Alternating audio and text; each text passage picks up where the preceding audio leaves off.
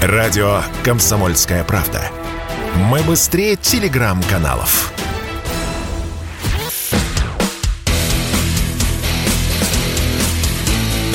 Программа с непримиримой позицией. Утренний Мордан.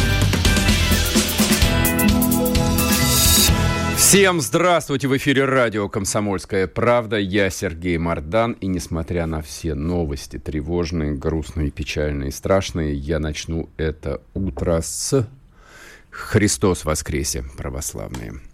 А все остальное мы переживем. Так, ну что, жизнь, как известно, вносит свою повестку – Сегодня утром стало известно, а, ну, согласно официальным формулировкам, о пожарах на двух объектах в городе Брянске. С этого мы и начнем, потому что два этих объекта – это, собственно, а, нефтебаза «Дружба», там горят резервуары объемом 10 тысяч тонн дизельного топлива. А второй объект, судя по всему, по неофициальным данным, но откуда нам взять официальные данные, это удар по расположению воинской части, которая находится в городе Брянске. Я вам сейчас скажу даже номер ее. Это же не секрет. Не секрет, не секрет или секрет? Ну ладно, пусть мне простят.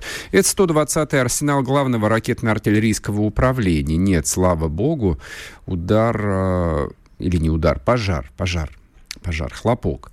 А хлопок приключился не, собственно, на складах, где хранится ракетно-артиллерийское, не знаю, имущество, а тоже по хранилищам дизельного топлива. А там 5000 тонн. 5000 тонн. Вот так. Вот с этого мы и начнем сегодняшний день, и будем его всячески обсуждать, а, воздевать руки к небу, задавать риторические вопросы, ну и все остальное. Все как, все как вы любите. Так, но для начала с нами выходит на связь корреспондент «Комсомольской правды». Подскажите мне, пожалуйста, как зовут? Марина Антонова, да. Марин, здрасте. Здравствуйте. А, надеюсь, мы вас не разбудили. Э, уже нет, меня разбудили плохие новости сегодня. Да. Ну, расскажите, расскажите, да, что известно а, непосредственно в городе Герой Брянске? Э, ну, смотрите, все, что официально известно, вы, наверное, уже... Это мы уже знаем, да. Хлопок да, газа произошел.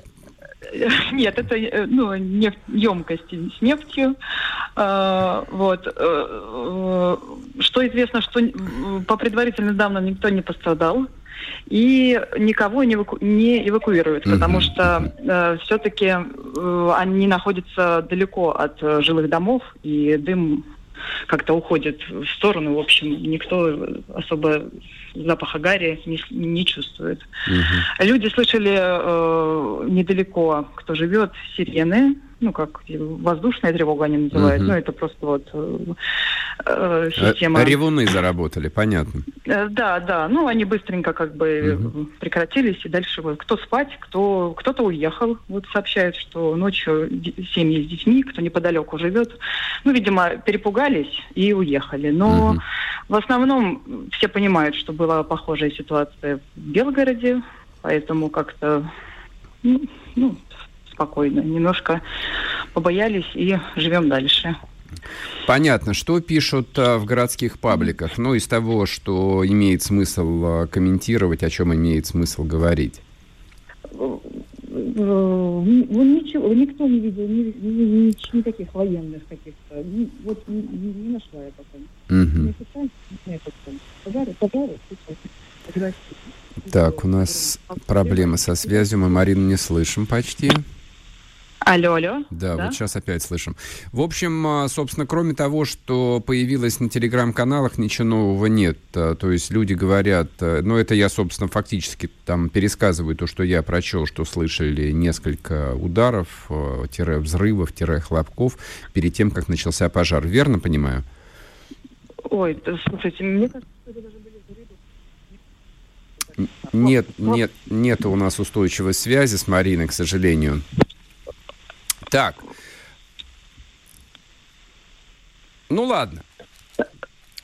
Не, буд, не будем мучить ваши уши, потому что я прекрасно понимаю, что для радиоэфира главное это качественный звук, поэтому если что-то не ладится, ну не ладится, значит не ладится. Будем э, исходить из того, что у нас есть.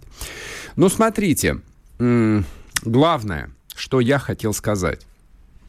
Город Брянск Несмотря на то, что Брянская область граничит с Украиной, сам Брянск находится от границы довольно далеко. Более 100 километров. Это не Белгород. Я напомню, а, две недели назад в Белгороде тоже горела нефтебаза. Ну, правда, там не удалось э, даже на начальном этапе э, предложить версию с э, курением. Там незадолго до пожара на нефтебазе была уже история с курением на артиллерийских складах. И, в общем, никаких других комментариев э, со стороны официальных властей. Минобороны, прежде всего, так и не поступило. Ну, к этому мы уже привыкли, это нормально. То, что называют по законам военного времени.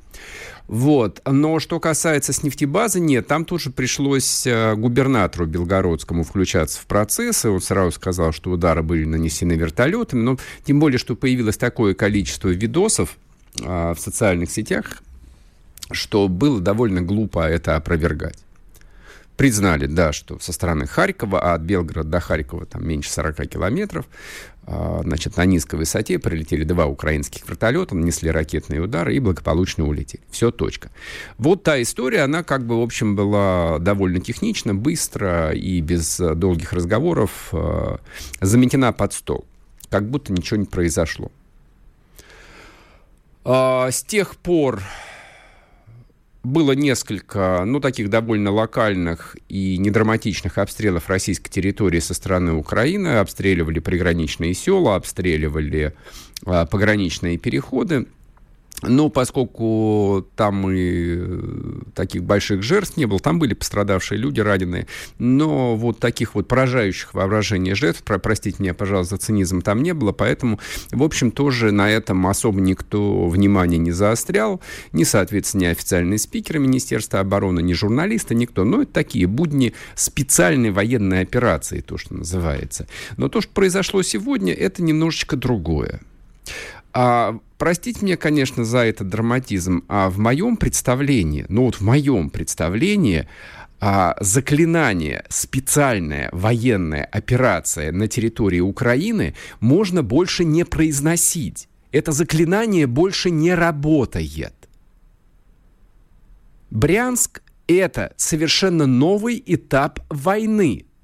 Именно войны, которая пришла в Россию – Понимаете? То есть специальная военная операция теперь идет не только на территории Украины, но она и шла не только на территории Украины. Она пришла в Брянск. Ну, это ж несложно. Зайдите в Яндекс, пока еще работающий Google, задайте вопрос расстояние от украинской границы до Брянска. Вы сами увидите, какое там расстояние больше 100 километров. Пока что никаких а, внятных комментариев со стороны, а, ну, даже военных специалистов нету. А те, которые есть, ну, я могу только озвучить. Судя по всему, нет, конечно же, это не удар вертолетов, далековато для вертолетов. Это не удар точками У, скорее всего.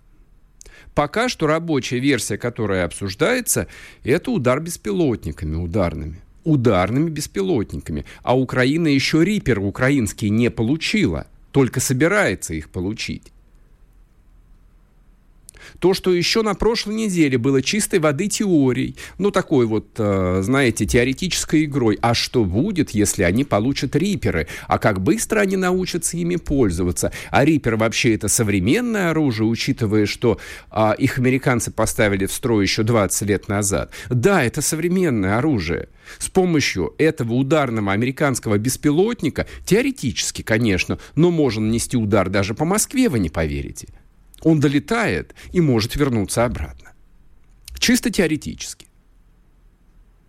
Но я, поскольку человек довольно взрослый, вот для меня рубы, любые разговоры про, а, так сказать, а, теоретичность чего бы то ни было вызывают в памяти знаменитый полет Матиаса Руста.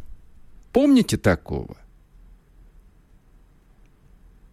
Вот тот немецкий а, молодой человек, который на своей Цесне пролетел половину Советского Союза и приземлился на Красной площади. а Советский Союз с точки зрения а, размера вооруженных сил, размера системы противовоздушной обороны, просто количественного, современной Российской Федерации даже рядом не стоял. Советский Союз на своем излете это была гигантская военная машина, необъемная, неподъемная. Ну и что после этого? Что должно произойти после этого? А после этого, знаете, ну это информационная лента так устроена, то есть э, в ней все как бы вот э, накапливается, то, что упало, ну, час назад, и было еще нормально, нормально выглядело. То есть то, о чем можно было в эфире совершенно спокойно сказать, не вызывая состояние бешенства у слушателя, зрителя или читателя. А я вот после а, прочтения новости о Брянске читаю о том, что а, Россия потребовала от Соединенных Штатов прекратить поставки оружия на Украину, и меня охватывает ледяное бешенство. Даже не публикуйте эти новости, пожалуйста, дорогие мои российские дипломаты, не надо, держите это в себе. Сейчас короткий перерыв, вернемся и продолжим, не уходите. Спорткп.ру О спорте, как о жизни.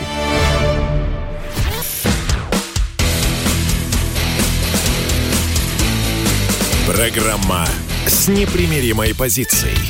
Утренний Мордан.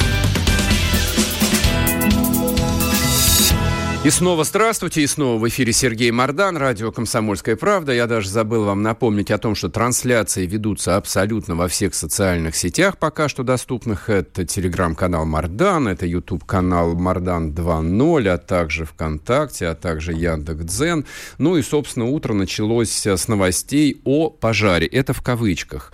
А, на нефтебазе в городе Брянске, точнее на двух а, местах хранения дизельного топлива. Первый, первый это, собственно, нефтебаза «Дружба» гражданский объект, а второй объект это склады а, это артиллерийский арсенал вооруженных сил Российской Федерации. Там э, горят хранилища объемом 5000 тонн. Ну, вот как-то так.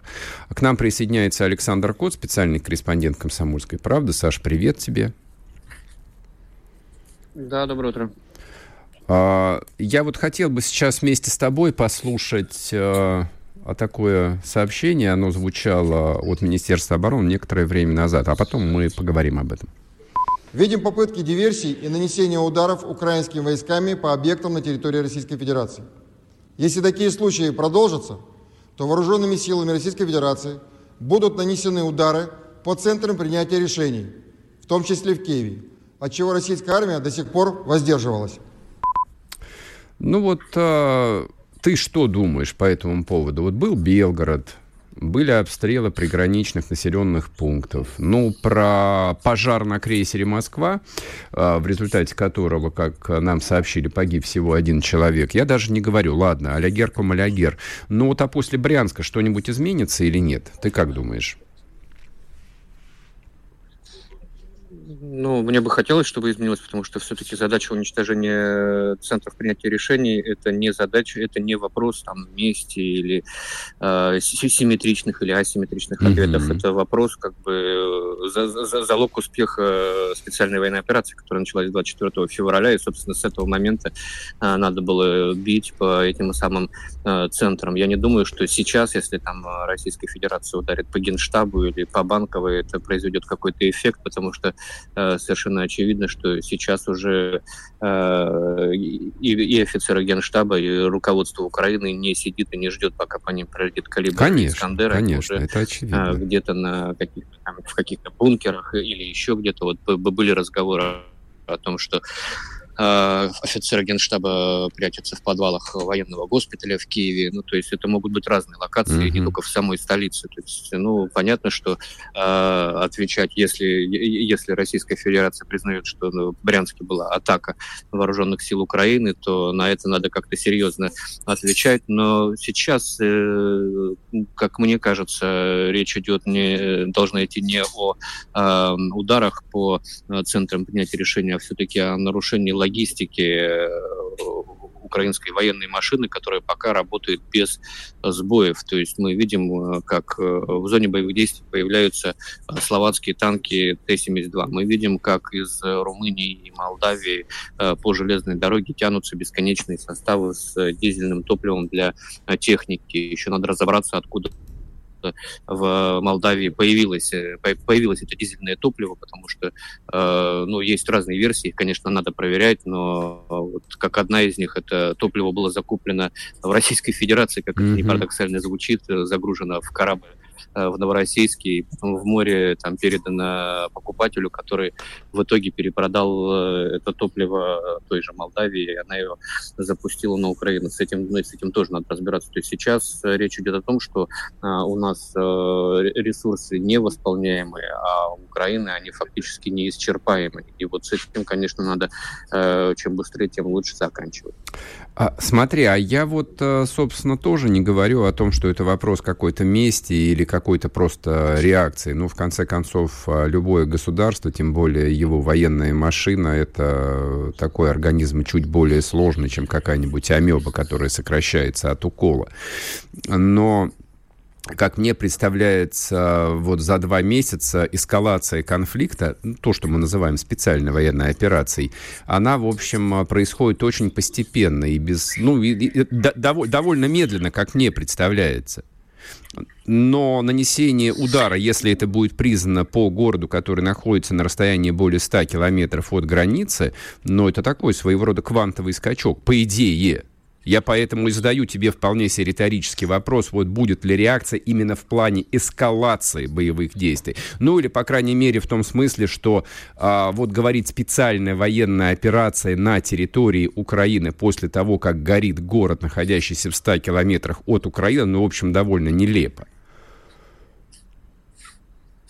Слушай, ну я не знаю, о какой эскалации может идти речь. Здесь как бы идет плановое наступление. Никто после ударов по Брянску не, не, не побежит шашкой на голо mm-hmm. рубить э, хохлов, значит, направо-налево. Все будут точно так же сначала выявлять огневые точки противника, наносить огневое поражение, после этого mm-hmm. пытаться идти. Это вопрос сохранения жизни наших ребят. И так mm-hmm. очень тяжело дается каждый населенный пункт. Вот мы, например, на, у нас есть такое село Долгонькое, три улицы мы уже больше недели с этим селом бьемся, не можем его взять. Это последний населенный пункт Харьковской области. Дальше уже пошла Донецкая область. Mm-hmm. И очень тяжело дается, в том числе с, с, с потерями. Поэтому, э, если ты говоришь о, то, о том, что происходит на земле, то никакой эскалации не будет. Продолжится плановая тяжелая боевая работа. А если говорить о нанесении ударов там а, высокоточным оружием из воздуха, ну да, возможно, э, будет, э, если есть выявленные какие-то цели, будут какие-то массированные удары. А если, опять же, мы признаем, что в Брянске э, был не, не пожар, как на крейсере «Москва», да, мы до сих пор не знаем, что там произошло, а был э, там ракетный удар или какой там мог быть удар. Вот, э, возможно. По поводу мостов я хотел бы еще с тобой переговорить. Ну вот вчера были нанесены удары, насколько я понимаю, по Павлограду. Это Донецкая область, один из ключевых железнодорожных узлов а, на территории Украины. Вот. Но, тем не менее, за прошедшую неделю вот атаки именно по объектам железнодорожной инфраструктуры, но были такие эпизодические, то есть их было, по-моему, всего два или три, ну, по крайней мере, то, что вот появилось в каком-то более-менее достовер, достоверном виде в социальных сетях. А, начнется оно или нет, как ты думаешь? Ну, просто вот логика войны подсказывает, что, по идее, дальше-то уже некуда, отступать нечего, ждать-то. Очередные 800 миллионов, блин, ну, привез то, то, тоже, тоже это вопрос э, ну, непростой, не да, как говорят. Мы, мы-то, конечно, можем размышлять, надо разбомбить 25 мостов, и мы нарушим сообщение Украины с Западом.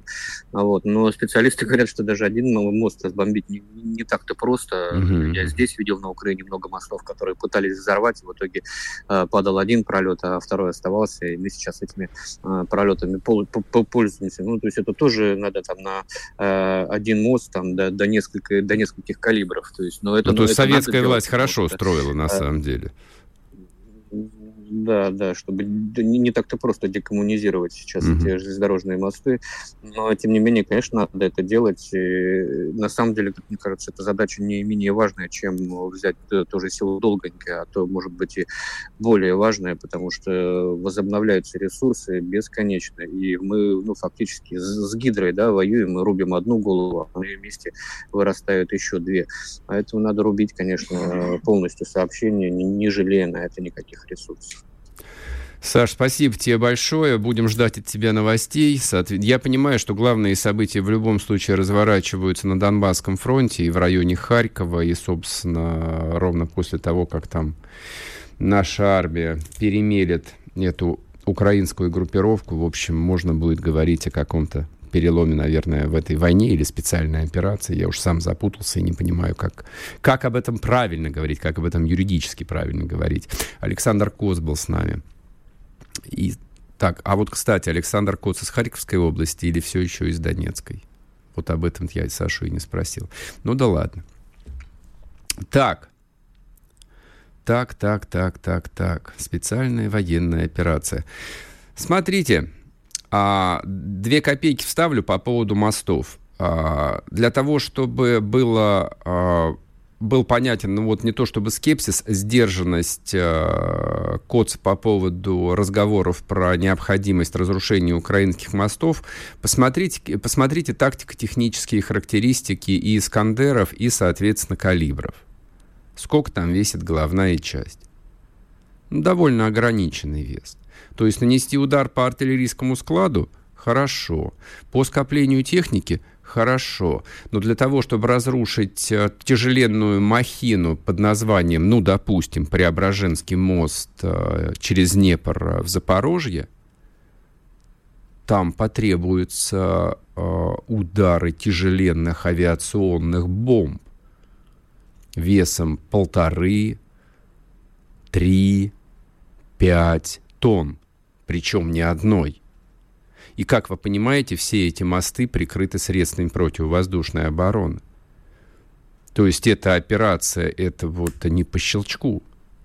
По прошествии двух месяцев всерьез говорить о том, что мы полностью контролируем небо над Украиной, ну, извините, меня не приходится. Если бы мы его полностью контролировали бы, то Блинкин с министром обороны американским в Киев не прилетели бы просто. А они прилетели, они не, не по железной дороге туда ехали. Ну так, на минуточку. Сейчас короткий перерыв на новости, потом вернемся и поговорим с Дмитрием Стешиным. Вот, Дима в Донбассе. Поговорим о Брянске и поговорим еще и о других новостях. Не уходите.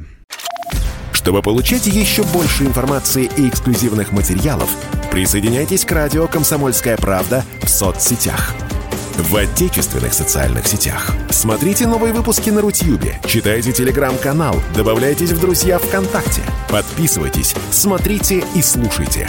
Радио «Комсомольская правда». Самая оперативная и проверенная информация в эфире и соцсетях.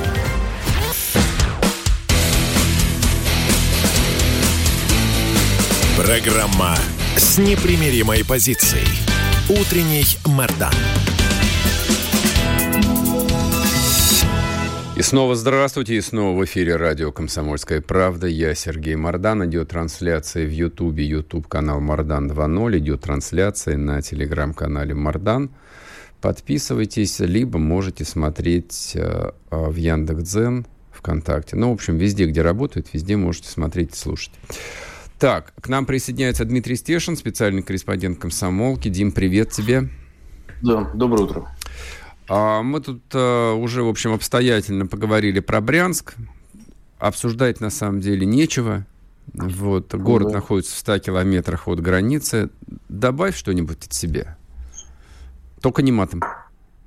Ну, только не матом, да. Ну, пора уже отменить а, идиотское словосочетание специальной операции, назвать уже все как есть. Угу. Это многое изменит в стране хотя бы во внутренней ее политике и во внутреннем мироощущении. Этого не хватает, потому что кажется, что это где-то там на Украине что-то происходит. У нас все хорошо. На самом деле не так.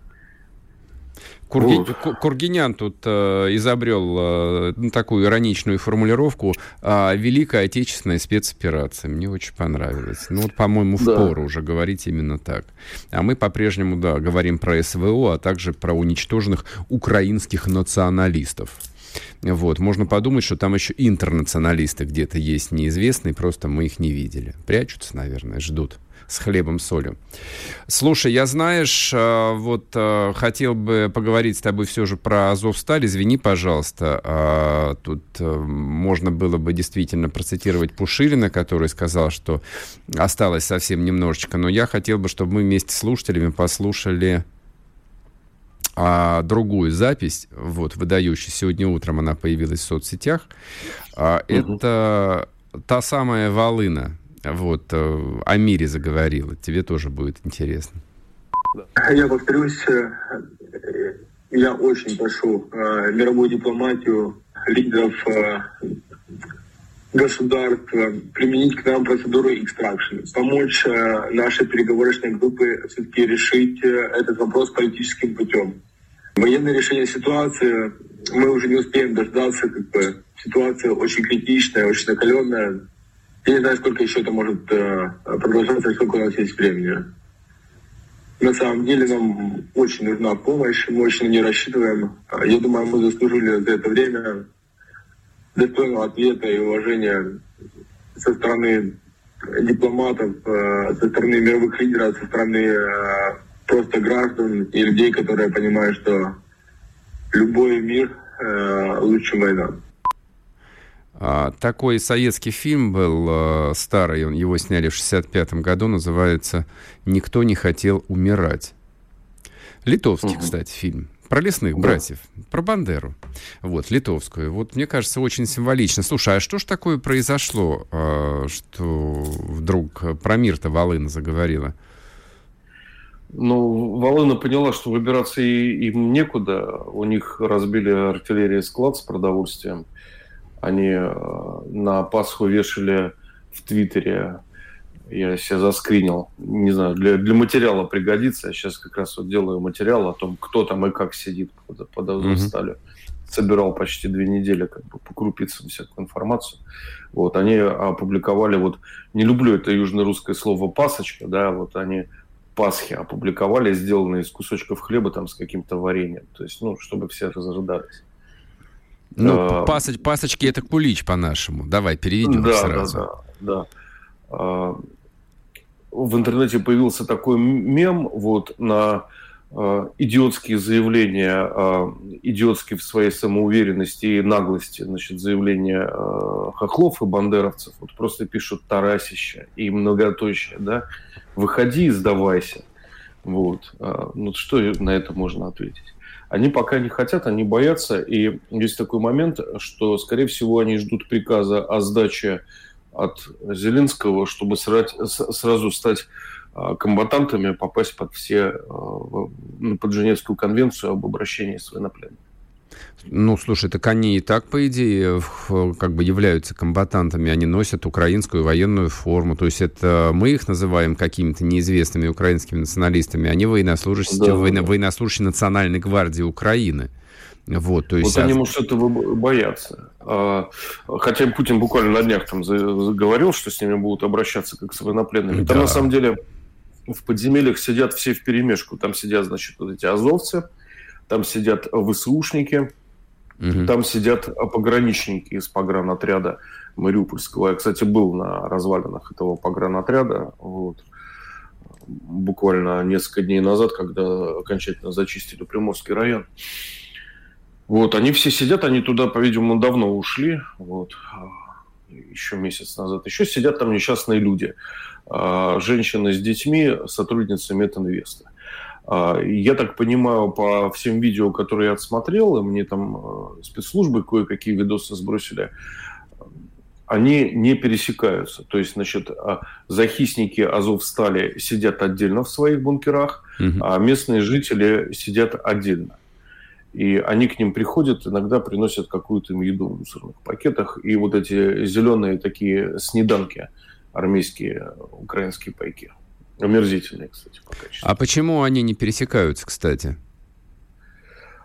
Ну, а зачем как бы гражданские, скажем так, э, среди боевых порядков? Это всегда действует как-то разлагающе. Mm-hmm. Вот. Они хнычут, дети плачут, говорят за что. Ну, вот так.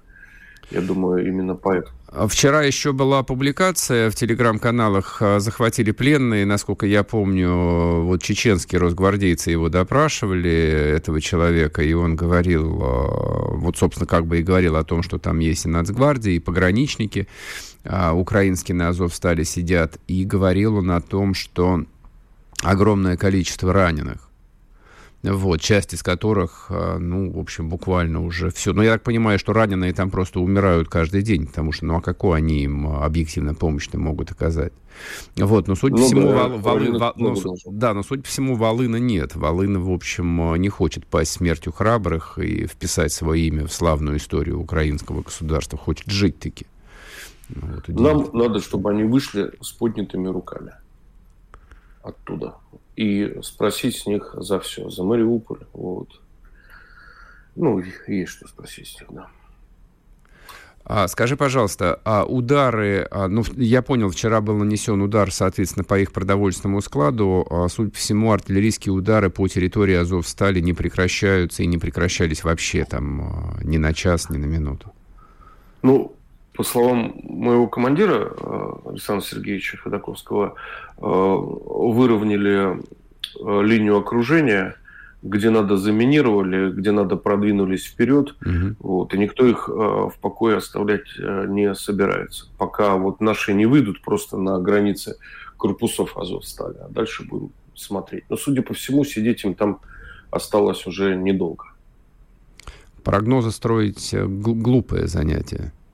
А зачем а, вот вчерашнее заявление Пушилина было? Или, ну, это, или, или это заявление просто политического, э, там, не знаю, политика, политического лидера? Нужно обращать да, на это да. внимание или нет? Он сказал, что сидеть им осталось недолго, да? Ну, что-то такое, я да, оптимистичное. Да, я думаю, у него еще есть э, какая-то суммированная, обобщенная информация от тех, кого там отловили по окраинам Азовстали, вот, кто смог выбраться. Он прекрасно понимает их состояние, а, не самое лучшее. И, собственно, что подтверждают все их истошные заявления в интернете. Интернет у них, кстати, до сих пор работает. Илон Масковский Starlink. Илон Маск э, молодец, он э, раздал 200, что ли, модемов спутниковых. Слушай, а вот объясни, Украине. кстати, по поводу этих модемов. Э, вот там я, я сижу, допустим, там даже в сталинском доме, вот, не бог весь что, и то у меня там не очень хорошо работает мобильный интернет, а эти вроде как сидят в сильно бетонированных подвалах, и у них, в общем, все фурычит. Это как? Они их прикручивают к палке скотчем и выставляют наружу там, а. где видны спутники. Простой ответ. Понятно. А что скажешь по поводу количества боеприпасов у украинской армии? Не, непосредственно уже не на, не на Азовстале, а вот э, там, где ты находишься. Ну, Объясню, а, объясню, потому что очень, да. против, очень противоречивые заявления были вчера а, в одних телеграм-каналах, причем не из Москвы, сообщение о заявлении людей, находящихся там а, на передовой, о том, что украинская армия испытывает проблемы с боеприпасами. Вот. И тут же появляются новости о том, что да нет никаких проблем с боеприпасами, эшелоны как шли, так и идут. Да с чего бы? Производства патронов у них нет. Луганский патронный завод э, еще с 2014 года на нашей территории. Угу. Э, значит, снарядов производства не было вообще, как э, на территории Украины, 152 миллиметра. Угу. Про мины не могу сказать. Знаю одно, что наши калибры, все возможные производства боеприпасов... 15 могли, секунд у нас, Дим. Угу. Под, подчистили. А, ну да, ребята с фронта говорят, что отвечают редко. Отвечают угу. редко. Ну, дай бог. Дим, спасибо тебе большое. А, Христос воскресе, забыл тебе сказать в самом начале. Вот, Воистину. поздравляю тебя и всех наших ребят. Сейчас уходим на короткие новости, потом вернемся и продолжим. Не уходите. Радио «Комсомольская правда». Срочно о важном.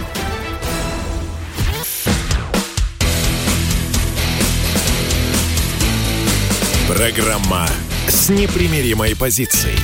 Утренний Мордан. И снова здравствуйте, и снова в эфире радио «Комсомольская правда». Я Сергей Мордан. А вчера, кстати, вечером уже наносились массированные ракетные удары по целому ряду украинских областей. Соответственно, долбили по Днепропетровску, долбили по Николаеву. А главное, в общем, совершенно выдающейся интенсивности был нанесен удар по Полтавской области, по городу Кременчуг. Знаете, як они называют наш Кременчуг? Они пишут Кременчук. Это главное правило украинского языка, ну, письменного, а пишется как слышится, в, отличие от русского. Вот у нас все по-другому, у нас все посложнее. Но это и принципиальное отличие а, русской культуры от так называемой а, украинской культуры. Вот такую, позвольте мне вставочку небольшую. А, ну и судя по заявлениям, которые сегодня утром уже появились, ну, видимо, Кременчугский нефтеперерабатывающий завод таки вышел из чата. Закончился Кременчугский нефтеперерабатывающий завод. А владельцем его ну, давайте вспомним и тоже порадуемся немножечко, а, являлся или является товарищ Коломойский. Но дело даже не в том, кто являлся владельцем, а дело в том, что это крупнейший нефтеперерабатывающий завод Украины. Ну ладно, на третьем месяце специальной военной операции, наконец, мы уничтожили его. Ладно, хорошо, пусть будет так. Будем ждать, может быть, дойдет очередь и до инфраструктурных объектов, и до мостов, и до железной дороги. Но если уж трудно разбомбить мосты, давайте тогда разнесем в хлам железнодорожные узлы. Их не так много. А, собственно, карта железных дорог Украины, она есть в открытом доступе. Я всем рекомендую для изучения. Но те, кто любит вот а, интересоваться всяческой войной, там рисовать стрелы и прочее, этого в изобилии. Там вот этих вот ключевых железнодорожных узлов, которые, а, ну, можно относительно, относительно просто вывести из строя, не так много. Полтора десятка. Ну, если вдруг кому-то жалко мостов через Днепр. Такие есть люди – в течение почти что всей прошлой недели шла заочная дискуссия. Ну, ряд а, комментаторов, а, журналистов, общественных деятелей, блогеров, такое слово себе тоже вот позволю употребить, а, писали вот ровно то, о чем говорил Александр Коц, о том, что, ну, простите меня, как бы, то есть мы боремся с гидрой многоголовой, то есть наши солдаты воюют с гидрой. Вот сколько ты голов не отруби ей, на ее месте вырастают новые. А с другой стороны, был целый ряд экспертов, а, озвучивающих, как вы понимаете, не свое личное мнение совсем вот, которые с пеной у рта объясняли, что вы политически неграмотны и не видите ничего дальше своего носа, и вообще, а как же гуманизм, а как же вот ограниченный характер специальной военной операции, а как мы будем бить по мостам, а как же добрые украинские граждане будут перемещаться как будут доставляться гуманитарные грузы, а некоторые договаривались вплоть до того, а как же мы будем наступать на Винницу и Львов, а когда придет тот самый момент, а мостов не будет. Угу.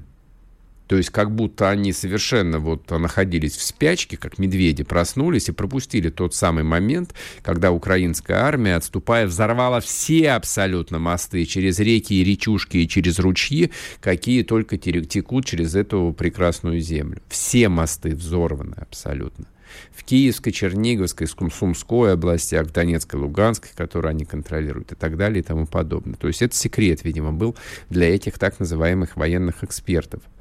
Вот, но я а тут а, для того, чтобы не нагнетать никому ненужную истерику, она бесполезная, она непродуктивная, и кроме там вот ощущения опустошенности и неверия в правоту нашего дела, а наше дело правое на самом деле, а наше дело правое, и враг будет разбит, я прорезюмирую следующим образом. Конечно же, военные все прекрасно знают. Конечно же, в российском генеральном штабе сидят профессиональные люди. То есть они все, как, ну это же очевидно. То есть я, я банально сейчас произнесу, но это ее нужно произнести. Они все закончили Академию Генштаба генералы, полковники. И важность мостов они прекрасно знают. И как а, планируется операция по уничтожению мостов, они могут сходу прочитать лекцию кому угодно, лишь бы поняли их. Это решение принимается не на уровне генералов, не на уровне генералов, не на уровне генерального штаба это решение принимается. Это политическое решение. Отсюда и вопрос, отсюда лично у меня, вот у меня, у Сергея Мардана, и некоторое непонимание, почему, в чем логика-то, чего мы не видим, какой всей картины. То есть какие иллюзии, какие еще надежды на снижение уровня эскалации остаются у политического руководства, что оно не включает пятую скорость. То есть каким образом э, госсекретарь и министр обороны США совершенно спокойно на самолетах прилетают в Киев? Каким образом вообще американцы делают заявление о том, что их посольство со следующей недели начинает работу в Киеве? Вообще каким образом, как мы дошли до жизни такой, что на третьем месяце войны в Киев вернулись почти все иностранные посольства? То есть каким образом и почему украинская столица возвращается к, в кавычках, нормальной жизни. Там не должно быть нормальной жизни. В том числе и в крупнейших украинских городах не должно быть в принципе нормальной жизни. То есть состояние украинского общества должно быть близко, а, вот здесь такой короткий путь, от а, истерики к панике. К панике. Для того, чтобы выиграть войну, опять банальность ведь скажу, но нужно сломить еще и моральный дух не только фронта, но еще и тыла. Они действительно находятся на таком самоподзаводе, очень странном. А когда слушаю украинские эфиры, украинских журналистов, причем взрослых, казалось бы, людей, ну вот они сами про себя думают, и я про них еще думал полгода-год назад, то есть люди образованные, достаточно глубокие, то есть вот не шариковы какие-нибудь бессмысленные, нет. Там люди еще с советским образованием приличным. Вот с пеной у рта, с выпученными квадратными глазами – говорят о том, что они побеждают вообще практически везде. Вообще везде. То есть никакая аргументация не работает. А знаете, почему она не работает? В том числе и потому, что Киев э, вернулся к нормальной жизни. Да как же это так? С какой радости-то вдруг? То есть почему Донецк не может вернуться к нормальной жизни, потому что его продолжают обстреливать? А Киев вернулся. Да какого черта? Я понимаю, что в этом, наверное, нет никакой военной целесообразности а, там запускать Искандеры по Банковой, но это как сказать? Опять-таки, состояние тыла – это важная вещь. Если вы там, ну, посмотрите, почитаете хронику Великой Отечественной войны, то в 1941 году а, контрразведка НКВД в той же Москве, а враг стоял в Химках, вела ожесточенную работу, в том числе и с а, паникерами.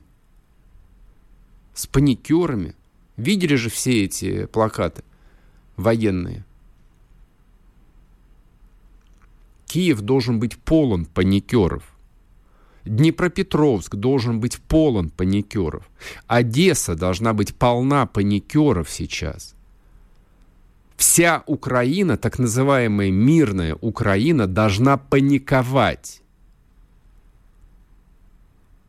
А не смотреть патриотические ролики с Колыной и Волыной и прочими петухами желто-синими, которые рассказывают о бесконечных перемогах. Они должны паниковать и бояться.